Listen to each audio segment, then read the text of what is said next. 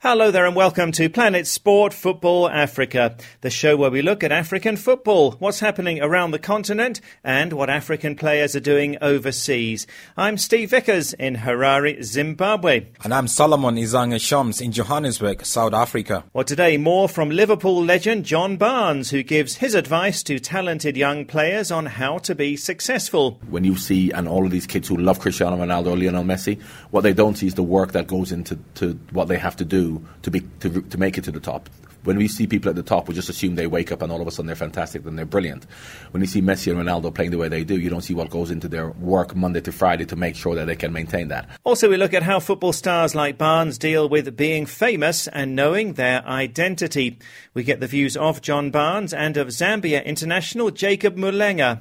I had nothing to lean on, and I learned I can't lean on my parents. But first, with less than 11 weeks to go to the start of the FIFA World Cup, the position of Nigeria coach Stephen Keshi has once again come under the spotlight. Nigerian media has been speculating that Keshi might be replaced by a foreign coach, although the Nigeria Football Federation says that Keshi's job is not under threat. Now, Keshi qualified Togo for the 2006 World Cup, but was fired and replaced by German Otto Pfister three months before the World Cup finals in Germany. Keshi said a few days ago that he knows that you can be hired one day and fired the next, and that if someone else is brought in to replace him, so be it. Well, Solomon, is Keshi going to keep his job and lead Nigeria at the World Cup in Brazil? Yes, Steve. I think uh, Keshi deserves to keep his job. You know, Coach Stephen Okechukwu Keshi has been a great steward for Nigeria as a player and also as a coach. I think uh, he has done so well. He did so well with Nigeria also. I think the 2002 World Cup, you know, they he qualified at Nigeria with Coach Amodu Shaibu together, joint coaches. They qualified Nigeria, but they were uh, kicked out, which is a very regular thing in Nigeria, where a coach, uh, maybe you're successful or not, you know, you get kicked out. And I think right now there's a lot of issues around his coaching ability. This is going to be the first time that he's going to be going to the World Cup as a coach. And also there are uh, the also the issue of a few players like Osaze Odemwingie and also uh, Uche Kalu, uh, who are not included in the team currently. They haven't played for Nigeria for about a year or over a year right now. But I think Steve Keshi, Stephen Keshi, deserved to be Nigeria's coach at the FIFA World Cup in Brazil at the finals. He deserved to be there. And I think with him as the coach, he's definitely going to make sure that Nigeria do well in the finals uh, to be able to hopefully get to the quarterfinal. He has been with these players uh, for quite a long time now, you know, about two years, and he has been with them. He knows them very well. He has brought a lot of other unknown players, and I think it's great uh, the kind of uh, crop of players that he has currently. And uh, bringing another coach to take over just about 11 weeks before the World Cup, I think is not really a good, uh, is, is definitely not going to be a good decision. Well, thanks, Solomon. You can give us your views on this on our Facebook page. That's Planet Sport Football Africa. Do you think Stephen Keshi will lose his job or will he end up taking Nigeria's Super Eagles to the World Cup finals in June?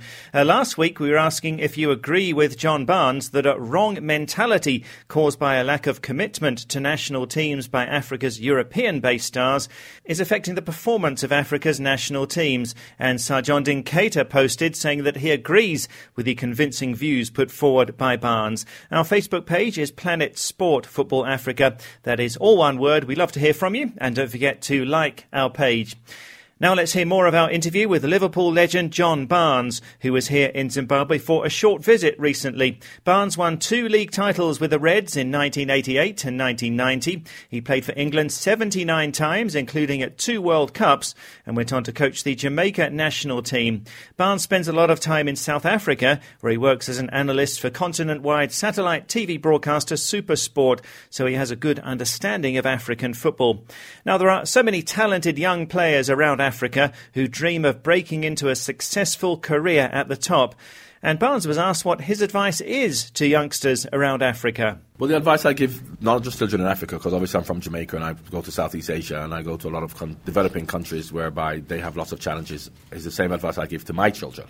You know, to be to be dedicated, to to be disciplined, Um, yes, we need talent, but everybody doesn't have the same talent. Everybody has a talent, but it's not the same talent. And to make it to the top, you just need to be disciplined, to be dedicated, to have the right attitude, the right mentality, and to have your preparation. I always say to the, I say to my own kids, and I'm very fortunate that I was able to give them a fantastic education, and there are two doctors in my family, and but that's the environment they were they were brought up in, and they still had to maximize their potential. And I said, your preparation is the most important thing. When you see and all of these kids who love Cristiano Ronaldo Lionel Messi, what they don't see is the work that goes into to what they have to do to be to, to make it to the top. When we see people at the top, we just assume they wake up and all of a sudden they're fantastic and they're brilliant. When you see Messi and Ronaldo playing the way they do, you don't see what goes into their work Monday to Friday to make sure that they can maintain that.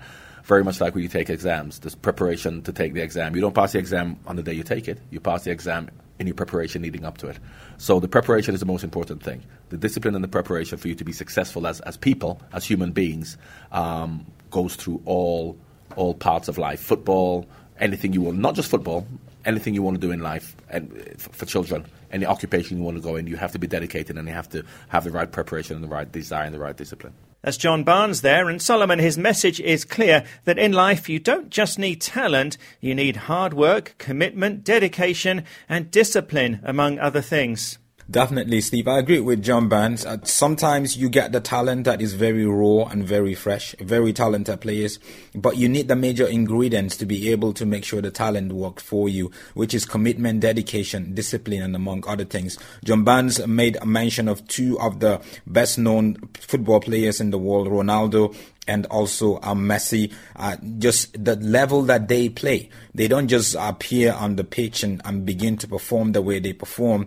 And African players need a lot of that. Young African players need a lot of that. There's no time to be laid back, no time to uh, hold on. There's you have to just keep working harder and harder and harder. There are a lot of talented African players, and the moment they move to Europe or the moment they begin to earn a lot of money, some of them just uh, don't perform so well. And you need to make sure that you out there week in, week out, doing your best because a footballer's career is very short and you need to make sure you maximize that. You do your best and make sure that you get the best result. And that way you're going to be able to show your talent and at the same time be a complete uh, person that is dedicated, that is disciplined, and also that is very committed to their craft. So it's important to put in the hard work in life in general. Now, next month marks the 25th anniversary of the Hillsborough disaster in Sheffield, England, where 96 people died in a crush during an FA Cup semi final between Liverpool and Nottingham Forest. Barnes was there and he went through the aftermath of the tragedy, visiting the injured and attending funerals. And Barnes says that for many players, this was a time of thought about what really is important in life. It reinforced my thoughts on life. And why I say that is because I never thought football was the most important thing. And while a lot of footballers will say after Hillsborough, I had to then reevaluate my priorities and really come to the conclusion that, you know, there's much more important things than football in life. I never thought that football was the most important thing. So I, it, and it reinforced that to me when I saw the reaction of people. And I'm thinking, why are these people all of a sudden thinking that football was much more important, and now they have to think the other way. So I was shocked when so many players were then thinking, and I met a lot of players who then thought, oh, you know, it affected me in such a bad way because I just thought that football was the most important thing. I've never thought that. I've always known that there are many more things much more important than, than, than football. So I didn't have to reevaluate.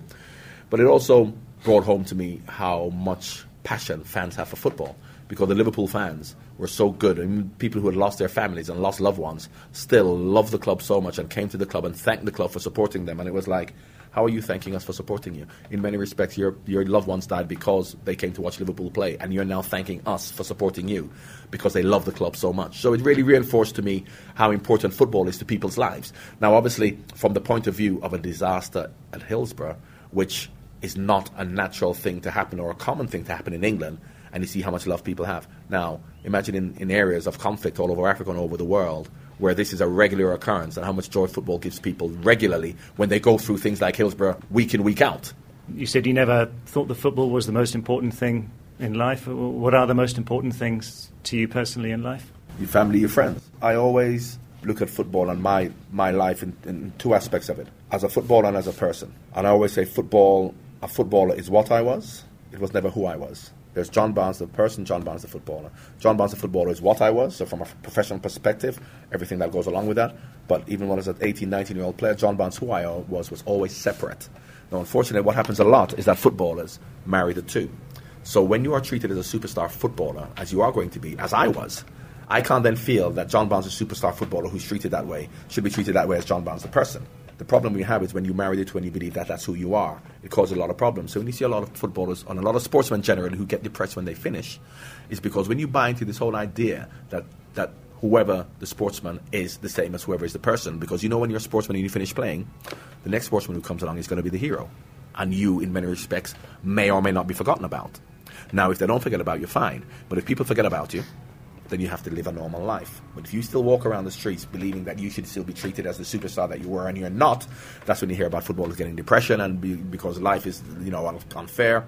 So that is why I have a very balanced view on, on, on the way I am, and that is why I always knew, and I knew this from a very early age. That's Liverpool legend John Barnes there on his perspective on life and the question of identity. Uh, Solomon Barnes has a mature perspective there, but it's understandable how many famous football players can struggle with handling fame and the question of what their identity is. Yes, a lot of footballers do struggle, you know, when they begin to get to the end of their career, they now realize that they've been living uh, a life that is definitely not going to be permanent. They get a lot of accolades, you know, they get a lot of status and they get VIP treatment wherever they get to because they're superstars. People see them on TV, they know them from the pages of a newspaper and through the media. But a footballer's career is very, very short. And, and the moment you begin to get the end of that, and if you don't know who you are, your identity should not just be a footballer because your life as a footballer is going to come to an end very soon. I was talking to a friend of mine from Ghana recently how a Ghanaian footballer is back in Ghana right now. He was a huge superstar, but right now he's back in Ghana driving uh, taxi taxes, you know,